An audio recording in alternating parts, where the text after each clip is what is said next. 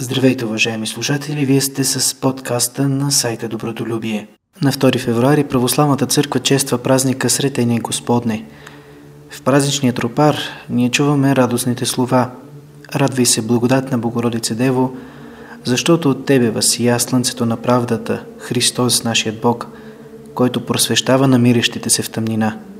Весели се и Ти, старче праведни, приел в обятията си освободителя на нашите души, който ни дарява с възкресение. На 40-тия ден след рождението си, Иисус бил занесен в Иерусалимския храм, за да бъде посветен на Бога съгласно Моисеевия закон. Духом просветен, в храма отишъл праведния старец Симеон, който от много столетия очаквал да види Христа, утехата Израилева. Не му било обещано, че няма да вкуси смърт, докато не види Спасителя на света. Поел богомладенеца от ръцете на майка му, прегърнал го и произнесъл пророческите слова. Сега отпускаш, той раб Владико, според думата си с миром, защото очите ми видяха Твоето спасение, що си приготвил пред лицето на всички народи. Светлина за просвета на езичниците и слава на Твоя народ Израиля. На Мария праведникът казал – ето този лежи съпадане и ставане на мнозина в Израиля и за предмет на противоречия и на самата тебе меч ще пронижи душата, за да се открият мислите на много сърца. храма била и пророчица Ана, и тя, възторжено прославила Бога, сподобила се да види Богомладенеца. Така праведният Симеон и пророчица Ана, изпълнени с Дух Свети, потвърдили, че младенецът е новородения Месия. А сега нека чуем и тропара на празника Сретение Господне.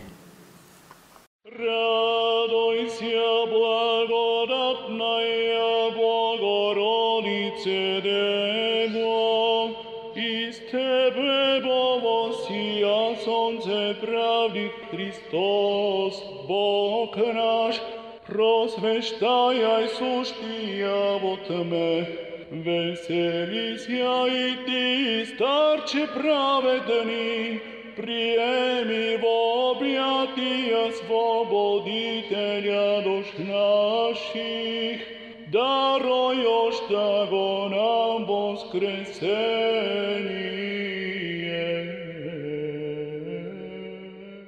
А сега нека да ви представим и една изключително духовна и полезна книга, издадена е през 2018 година.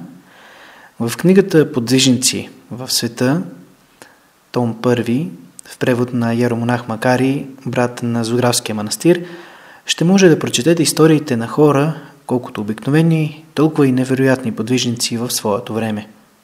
Повечето разкази споделят историите на хора, живели миналия век, а някои от тях са се упокоили в началото на този.